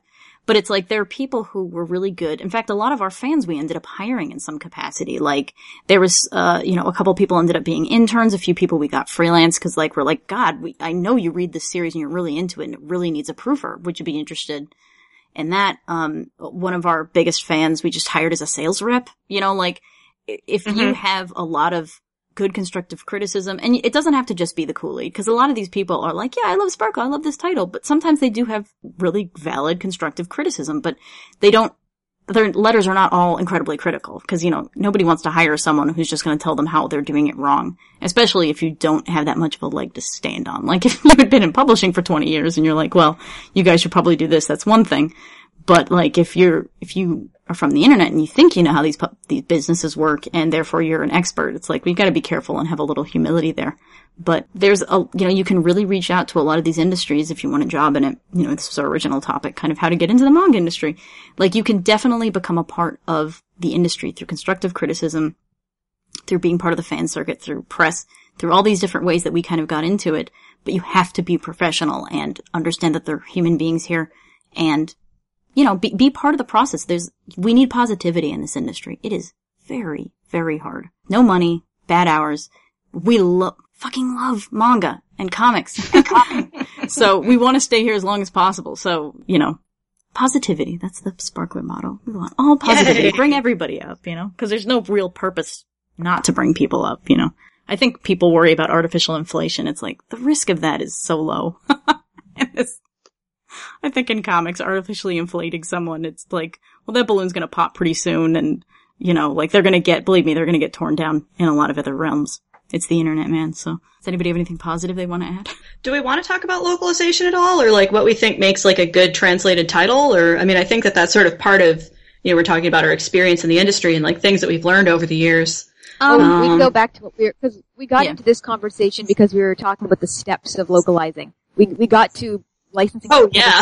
So so you make an application to the publisher in Japan, and hopefully they give you the title that you want, and then it goes into a very long process of translation, adaptation, and like actually laying the book out. And so I think the thing that the, the thing that really causes this process to take so much time is that the way you sell a title into bookstores or comic book stores in a process that starts like six months to a year in advance.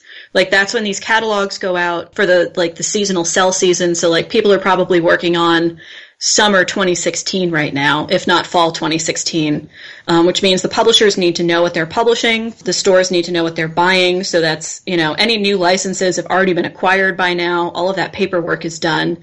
And it's a year before that book's going to see sh- like a, a store shelf. Mm-hmm. So like there's a huge lead time involved in that just because of the nature of how retail in the United States works. But at this point, you know, the, the volumes have been sent from Japan. The translator types them up into a script.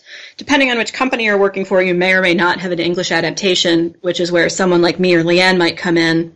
Uh, the editor goes in and does a pass to make sure that everything is formatted properly and that when you hand it to a layout person who's going to put all the text in the balloons and subtitles for the sound effects or however you're handling that, they've got a good clear roadmap for what goes where and they're not going to get confused and put stuff in the wrong bubble. Then it all gets printed out usually or sent as a P D F and the editor goes through and looks and makes sure that everything is in the right bubble. Is there anything they want to change? Is this sentence too long? Did I spell something wrong? Did we change the names for stuff? Do we have to update something? And all of sort of the, the copy editing and project management that goes into that. And then usually four or five months out in advance of release time, you actually send it off to the printer. Printer prints your copies. They ship them to a warehouse somewhere. Several months later, they ship them out to stores. They end up in store shelves. And the book that you touched last six months ago, suddenly you have a physical copy in your hands, and it's very exciting. And then it actually is the process of selling the book. So like things like with the, the advent of Harry Potter and Twilight, there's this sense that like books have really strict release dates the same way that movies do. And that's not entirely true. Like things kind of, maybe they'll leak out a little early sometimes. Sometimes they'll le- leak out a little bit later. Like they're supposed to show up in a certain week, but stores are not always like perfect about putting stuff up exactly on time. Mm-hmm. Uh, except sometimes in the mainstream comics industry where you've always got that Wednesday release date. Yeah. Yeah. So then it's a matter of like people going into that store and finding that book. And if that book sits on the shelf for too long and they don't think anybody's going to buy it, they get to send it back again. That's in bookstores, yeah. Not in comic stores generally. Exactly. I had something else I was going to add about the production process. Cover design? So as part of that, from like an editor's perspective, a lot of what I did at Tokyopop was also liaising with sales and marketing. So part of the process of prepping that catalog for summer or fall twenty sixteen is making sure you have cover art for everything, making sure you have back cover copy, making sure that the rating for something is correct. And there's a whole process of like determining what gets what rating, how like language-wise, content-wise, are there things that bookstores and libraries want to know about that you need to kind of put out there in the catalog so that people can make a good buying decision. Is it super clean for volumes one and two, and then there's an incredibly graphic sex scene in volume three? Yeah, exactly. And a lot of this, like the, the thing that's that's crazy is that when I started working at Tokyopop, most of what we were doing was stuff that had a pretty large backlog in Japan already. But that's not the case anymore. You're you're almost never picking up a series that has more than a handful of volumes out already. Well, not almost never, but it's it's more unusual these days. And so you know, you, you pick up something based on volume one or two, and you don't know how long it's going to run. You don't know if it's going to be six volumes or if it's going to be sixty. And you can get some indications from the magazine, like Hakusensha's ne- and, you know, Hanato Yume is never going to be, like, super racy. you can be pretty confident that something like Fruits Basket, even if you're only six volumes in, isn't going to have like a graphic sex scene at some point, or, yeah. you know, something decapitated. So whereas, but that's a problem for some other titles where, yeah, like the standards in different countries are really different as well. So like what's sort of acceptable to show up in a Japanese comic, which is just like childhood nudity. That's actually something that like in Dragon Ball, in Ranma, you know, you see Ranma's boobs a lot with like little nipples and stuff. And you're like, that's A-okay in kind of a younger teen oriented magazine in Japan, which is what that ran in, I think. But like, that's pretty touchy here. Like usually if you have defined nipples, that means that it has to go up to like an older teen rating. Mm. And you're like, it's such a weird thing to have conversations about like, are the nipples really defined, or yeah. how much hell do we have with her boob area? We've had meetings like, about this. That panty shot, like, is there like a lot of camel toe or just like a little camel toe? And like, those are legit conversations that you have, or, as part or how of much camel toe does your audience expect? Yeah, yeah, and that's the thing. It's like sometimes you get you get sort of scorned for doing like the opposite, which is if you rate something at a higher rating level and then you're, you're not actually pulling through with like more mature content, then people will be like, "What the hell? I wanted some boobs. I wanted some yeah. T N A." You know, this is it's a more of a problem with Boys Love. Actually, is I think.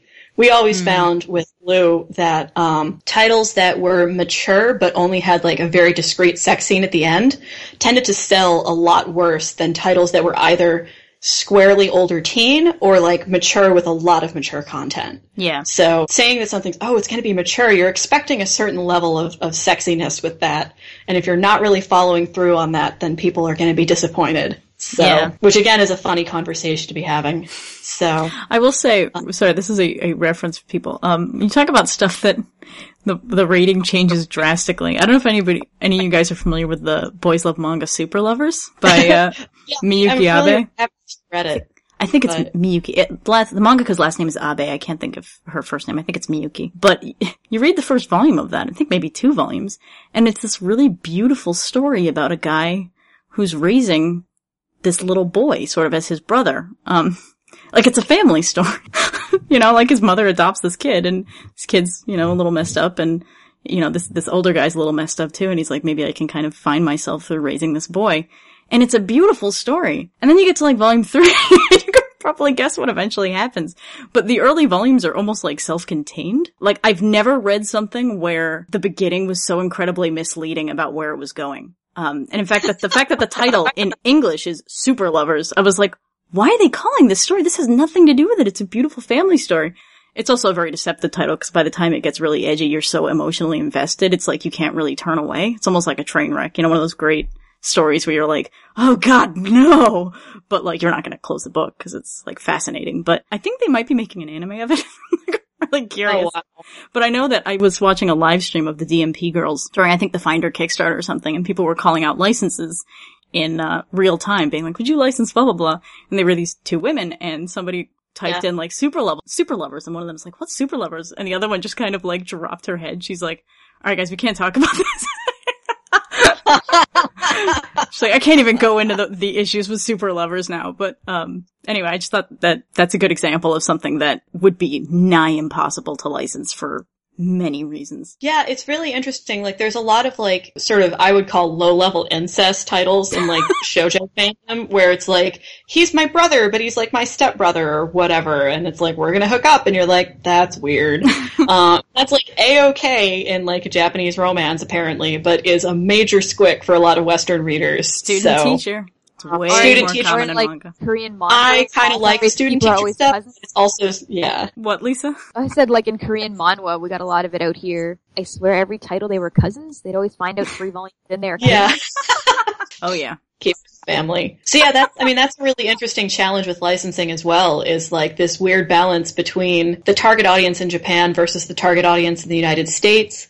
They sometimes overlap really well, but sometimes they really don't at all. Um, yeah. I mean, actually, Boys Love is a good example of this as well, is that I don't really know how many, like, male readers there are of Boys Love in Japan, but there's there's a good number, even now, now that there's more, like, gay media in general in the United States, there's still a good number of B L readers in the United States who are guys, who yeah. are who are a surprising number considering how kind of like, I don't know, sort of weirdly heteronormative boys love can be sometimes. Yeah. For something that involves people with two two people with penises, like it still ends up following these kind of heteronormative romance patterns a lot. Yeah. But anyway, so like that's a real difference, and that's something that I would talk to licensors about when I was there. They like to quiz me on sort of stuff that I was into as well. Actually, like if anyone's read Junjo Romantica and knows uh, Usagi's like wacky editor from his company, mm-hmm. um, from what's it called? Forget what the fake publisher. The fake publisher is basically based on his his crazy editor from that is also based on a a real person who I think is the editor for Ciel. She was like the head editor for oh, yeah? the Boys Magazine that it ran in for a long time. And so I've met her at least once, possibly twice, in Japan, and we basically sat down and she like quizzed me on who my favorite pairings were in Gundam Wing.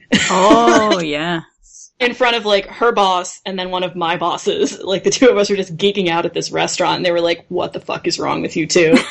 And she's like, well, who would, who would be on top though? It's like, do you guys have the size rule in America? And I was like, yeah, kind of. So That's it was, amazing. It was fun. Yeah, I have some good stories from licensing trips, actually. That was always a trip. Literally. I got taken to a, a cross-dressing cafe by like the licensing staff from Enterbrain at one point, um, which was profoundly uncomfortable. Like it was a very odd experience for me. I was, I was describing it yesterday, actually, just kind of coincidentally, that like, you know, it's all these really cute girls dressed up as hot boys, but they're sort of like only performing masculinity in this very kind of loose way.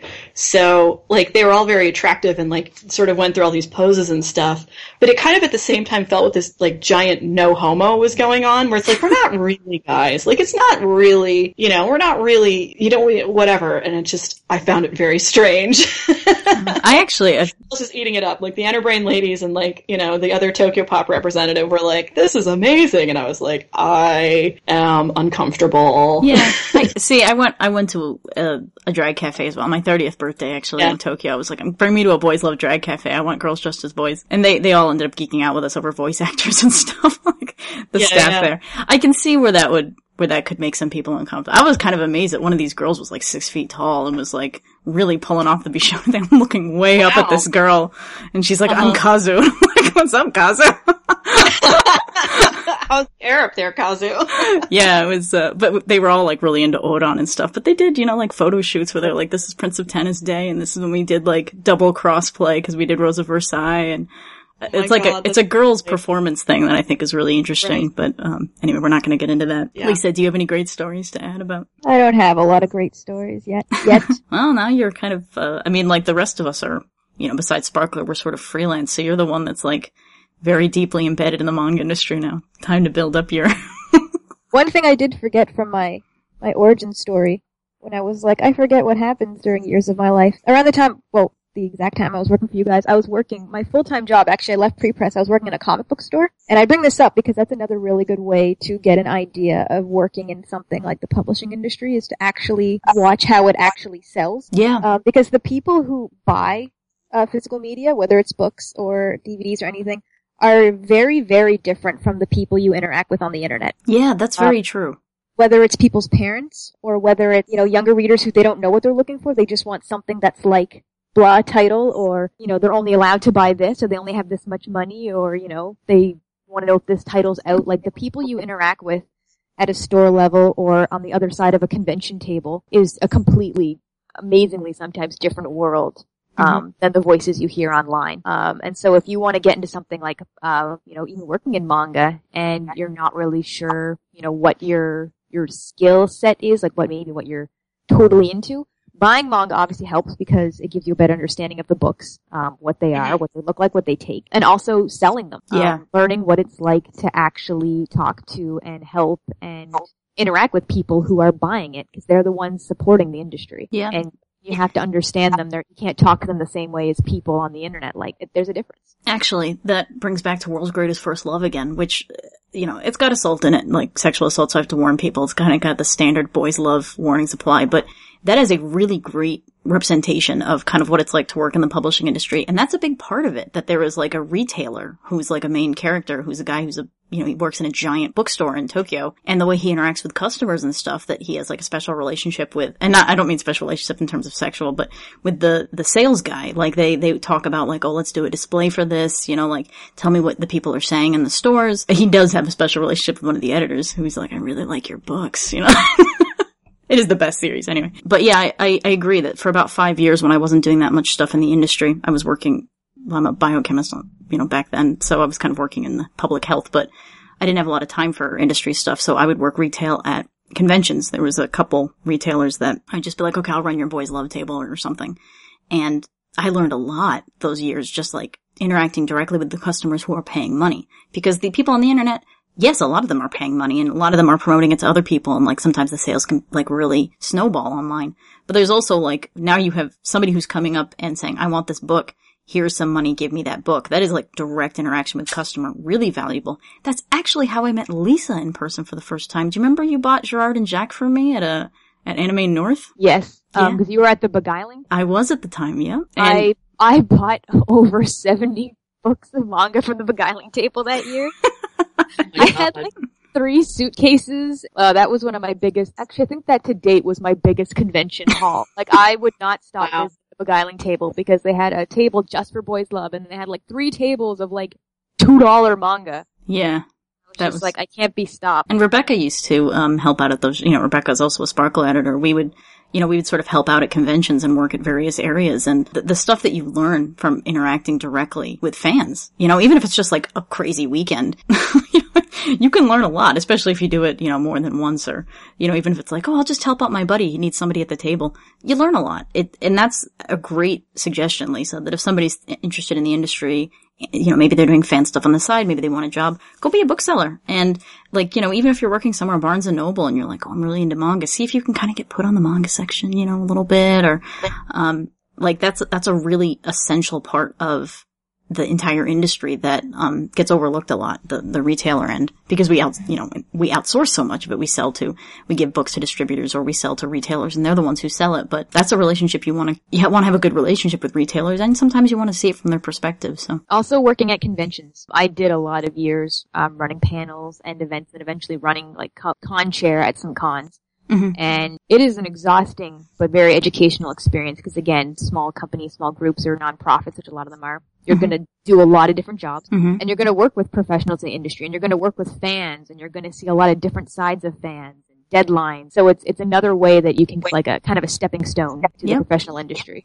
If you either volunteer or work at a library and you help them buy more manga, like Lisa had brought up very briefly, that you can request, you know, request manga at your library, and that's another way to kind of get more sales to support the industry. If you really can't afford comics, which is, you know, totally reasonable, you can go to the library and say, would you buy this? And if they get requests, they can order it.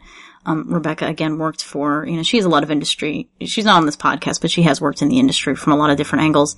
And she used to work directly with librarians, helping them build manga collections. You know, it, it, it can be very serious business that, like, you know, selling a lot of comics to librarians. And actually we, we have Sparkler books in like Ontario libraries and stuff. And like we, we sell to a lot of different people because we, right now Sparkler kind of is its own distributor, which is not something that bigger companies, it, it's a giant pain in the butt. So like getting an actual distributor to bookstores and, and comic stores can be a lot easier. But you know, as a small publisher, we work directly with retailers and we are a retailer. So all that stuff that we learned all those years came, became valuable in this, and I think a lot of small publishers do have to do all things. So yeah, there's kind of a lot of ways to get a foot into this industry, honestly. I know what the doors are, there are definitely people who complain that it's really hard to get started, and it is. Um, I agree. I think sometimes, a, a, you know, it can be one thing that you always sort of want to do on the side. You need a certain dedication, but, um, you know, it's obviously something you can't really predict, so it's hard to kind of build your life being around, and then I want to work in manga. But it is... a lot of us do it on the side, even professionally. Like, there are not that many people who are full-time mangaka, so, or sorry, full-time manga workers. Or, quite frankly, full-time manga. There are people who do comics on the side. Like, you can always do this stuff on the side of whatever your day job is, whatever your schooling is, poke around and see what there is, because it's a lot of different jobs in the manga industry and fandom and related things, retails, libraries. I'd say the other thing, too, is that it's difficult to predict what's going to lead to a job here, yes. um, and then what can kind of lead away from it as well. So, mm-hmm. I mean, I really lucked out in walking into my job at Tokyopop, but it was definitely aided, I mean, by the obvious fact that I was a Japanese major. Like, that was very helpful. helpful, although it's not required. Um, but I'd also done um, my internship at a publishing company in New York, which meant that I at least had like a passing familiarity of how the publishing industry worked, which was very applicable in kind of an indirect way to how Tokyopop worked as well. Mm-hmm. And I, I took that internship thinking that I was going to go into mainstream publishing. Like, that was what I planned to do with that. Um, and the fact that it ended up being useful for what I really wanted to be doing was kind of coincidental. Mm-hmm. I've hired people who had a background in web marketing and then mm-hmm. ended up being a translator for me. I know people from the video game industry who've kind of come over to the manga side for whatever reason. Um, a friend of mine has a background in, in like cookbook publishing and then ended up, you know, doing manga. Or just, yeah, or like kids book publishing and ended up in manga. Someone who did event planning was a, a manga uh, editor at Tokyopop for a while. There's there's a lot of different ways that you can kind of get around to being in the industry, and like no sort of experience is useless or unrelated, because there's no, you can't go to college to be a manga editor. Yeah. So you have to think yeah. of ways that like your skills and other things can then be applicable. Um, and the answer is, like, there's a lot of ways that you can do that. So I think just because there isn't a clear path doesn't mean there isn't a path, um, or that whatever you're doing now isn't necessarily something that's going to translate into something that's useful for other people. So, so it's kind of like, don't get discouraged about that. Don't feel like, yeah, that like there's only one way, and if you miss out on it, then you're never going to be able to get there. Like, there's a lot of different ways. There's a lot of different opportunities. And, you know, one thing can lead to another in, in ways that are really surprising a lot of the time. Yeah. And also I'll point out after this particular conversation, uh, like the podcast, is don't feel bad if you don't get your dream job in manga or something but when you're like, no matter what age you are. Like, right. Right. Like if you're, cause there's a, and it's for a lot of things, making comics, working in manga industry, any career thing. People like, if I don't do it by the time I'm twenty-one, I failed. Yeah, oh God, no. Like, no. Right. Like a lot of people don't get, you know, don't get into things until like, you, it doesn't matter how old you are, and there's no like finish line. There's no point that if you don't do it by blood, it's too late. Yeah. Mm-hmm. And I just want people to yeah. remember that, because it's like, you're always going to see people who get into industries or something really young. That is not the case for most people. And then I'm extremely unusual that I got the career that I did at the age that I was. Mm-hmm. Like, that was really, really kind of a rare circumstance. There's like one or two other people who are still in the industry, like Hope Donovan, who also, she was an intern at Tokyopop and then came back a year later and was full staff, um, and now works at Viz. Like, she also obviously was starting when she was in her early twenties, but like, that's pretty unusual. There's a lot of people who come to it in their late twenties or early thirties or late thirties, early forties. Like, there's a lot of ways to kind of get in there. And, and any, again, like anything that you're doing, you can turn that into experience that's useful. Like, mm-hmm. if you're smart about how you kind of talk about your resume, not even like build your resume, but just talk about your resume and how you present yourself to, this is true with any job, to any opportunity. Like, if you've been doing freelance art commissions on, you know, Fur Affinity for years, like, you're self-directed, self-motivated, creative talent. Like, yeah, you can take any experience and make it relevant if you're, if you're creative about it. Mm-hmm. So, um, yeah, actually two examples that come to mind, E K Weaver and Fumio Shinaga, were both two incredible huh. creators who I don't think really started doing comics until they were like thirty or something, which by a lot of comic uh, people's, uh, you know, they're like, wow, that's so late. yeah. Um, yeah. It, you know, and sometimes you come with a certain maturity. So, uh, and I think also in the case of Lillian and I, we were really products of a time where the industry right. was in a, we happened right. again in when the industry was young and booming. So, um, yeah. like, it's not just at our age. We kind of saw an opportunity and jumped at it, or the opportunity fell on us. Um, so always kind of be open to that, that the industry is going to have its own ups and downs and stuff. And sometimes you might see a job or have an idea and you're like, well, I don't want to bother anyone. You know, it, it doesn't hurt sometimes to write a formal email to a company or to somebody you know and reach out there. You never really know. Like, don't expect an answer back, but you might get one. You know, I've gotten, I did a lot of cold calls over the years, and I got a couple jobs off that. Just don't be annoying about it. I mean, that's true in any profession, right? Like, just don't bug people. But um I think people underestimate how valuable it is to reach out in a professional way to people, even if it's just like, you know, I liked this book that I read. Oh, they haven't, you know, you can write to this company and tell them I really enjoyed this series, you know, like for these following reasons or whatever. That kind of fan mail kind yeah. of goes a long I way. Think- A certain amount of persistence is really, yes. really useful, too. So, like, I hired someone to be a translator after meeting her at a convention. She basically walked up to me after a panel and was like, I like your stuff. I'd like to work from you. Here's my background. Here's my mm-hmm. card.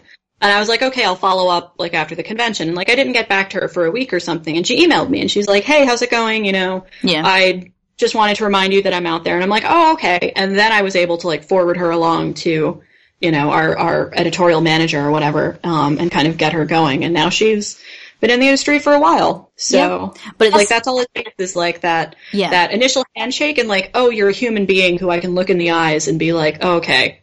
Yeah, yeah, I know you. Um, I'm going to remember you now. Yeah. And then that reminder of like, hey, that thing we talked about, how's it going? Yeah. So. Yeah. And that, in that respect, like, you can't ever plan around those things. Like, you can't say, well, I'm going to reach out to this number of companies and have a job, blah, blah, blah. So if you don't right. get bites, don't hold it against you because there, there are, mil- it's like dating, right? Like getting a job. Right. There right. are a million reasons why you may or may not be accepted for a job or considered for a job. You have to be in the right place at the right time. It's a lot yes, of time. Yes, exactly. But yeah, like, you, you have to put yourself in enough places that if there happens to be a right place, right time, then, you know, right. then, then you're already there. So be self-assured, so, like, be polite. I just believe myself to be a somewhat lucky person. Like, I feel like generally life has gone in my favor and, and has been sort of circumstantially good for me. Um, but there's also a sense that you make your own luck and that the reason why these opportunities open up is because you have these feelers out there. You've done that networking. You've, you know, establish yourself in certain ways. You've got a certain skill set and you're open to opportunity and you're looking for it. Um, mm-hmm. And that doesn't mean that, like, you're necessarily dying for it and you're, like, hungry and you're, you know, super aggressive about it all the time. But I think even just being, like, open to the possibility and knowing that you're out there as, as a resource, um, when the time comes is a really kind of invaluable way to position yourself in, in the job industry. Yeah. So. Okay. This uh, is, I think, gone Make on. Your own luck. Yeah. I Sorry. need to, I need to go to work. Yeah, yeah. Or at um, least move my car for street cleaning. That's what that alarm was. Oh, okay. Uh, yeah, we need, we need to go actually work on said manga. We All do. uh, the clip you heard at the beginning of this podcast was Tokyo Demon's Audio, one of our dramatized, actually it's our only dramatized audio book right now, um, as part of our audio department. It was the first job, rather it was the first project that we did, and it's getting a complete release soon, and you can listen to it all on our website, like all the other audio dramas. We're going to have a longer clip at the end for people to hear, and uh, I think we're all going to sign off. Um, I'll have everybody say goodbye if there's one last note they want to give. Thanks for listening, guys. Yay, manga.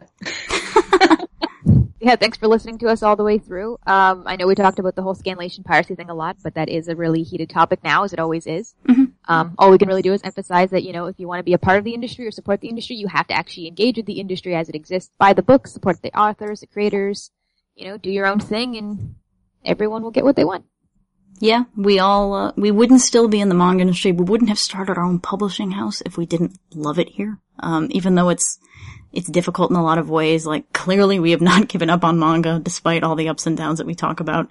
We're not completely bitter to comics, even though sometimes, you know, you can't. Just a little bit bitter.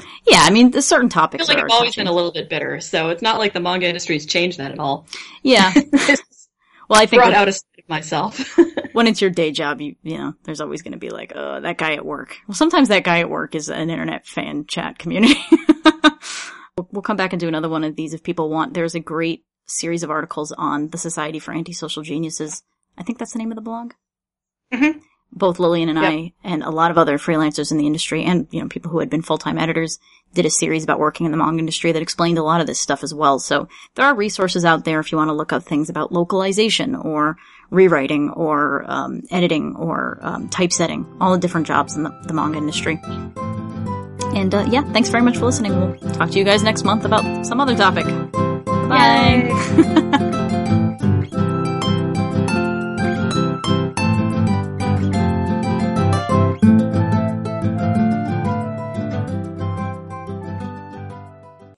Nick had finished packing his gear and now helped Sachi shrug into a vest. Once it was on, Nick pulled the vest open and gestured to each item strapped inside.